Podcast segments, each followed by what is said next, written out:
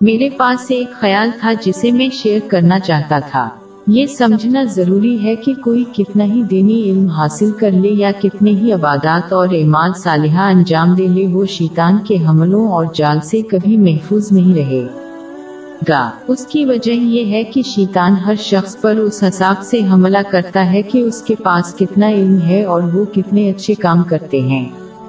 مثال کے طور پر، وہ اس مسلمان کو قائل کرنے کی کوشش کرے گا جو اپنی فرض نمازوں کی ادائیگی میں سختی رکھتا ہے کہ وہ انہیں مسجد میں باجمات ادا نہ کریں۔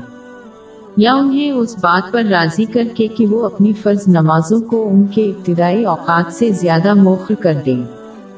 جیسا کہ وہ جانتا ہے کہ وہ انہیں فرض نمازوں کو مکمل طور پر ترک کرنے پر قائل نہیں کر سکے گا۔ جبکہ جس مسلمان نے اپنی فرض نمازیں قائم نہیں کی، شیطان انہیں سمجھائے گا کہ ان کا قائم کرنا بہت مشکل ہے، اس لیے انہیں صرف کبھی کبھار پڑھنا چاہیے۔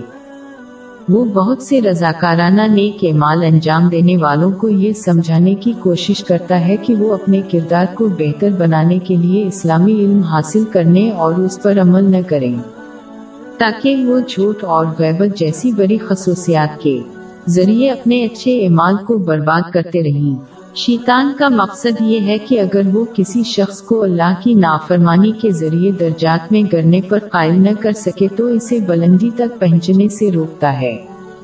اس لیے مسلمانوں کو اس کے حملوں اور جال سے ہمیشہ چوکنا رہنا چاہیے اور درجات میں اضافے کردار کو سنوارنے اور گناہوں سے بچنے کی مسلسل کوشش کرنی چاہیے۔ یہ اسلامی علم حاصل کرنے اور اس پر عمل کرنے سے حاصل ہوتا ہے۔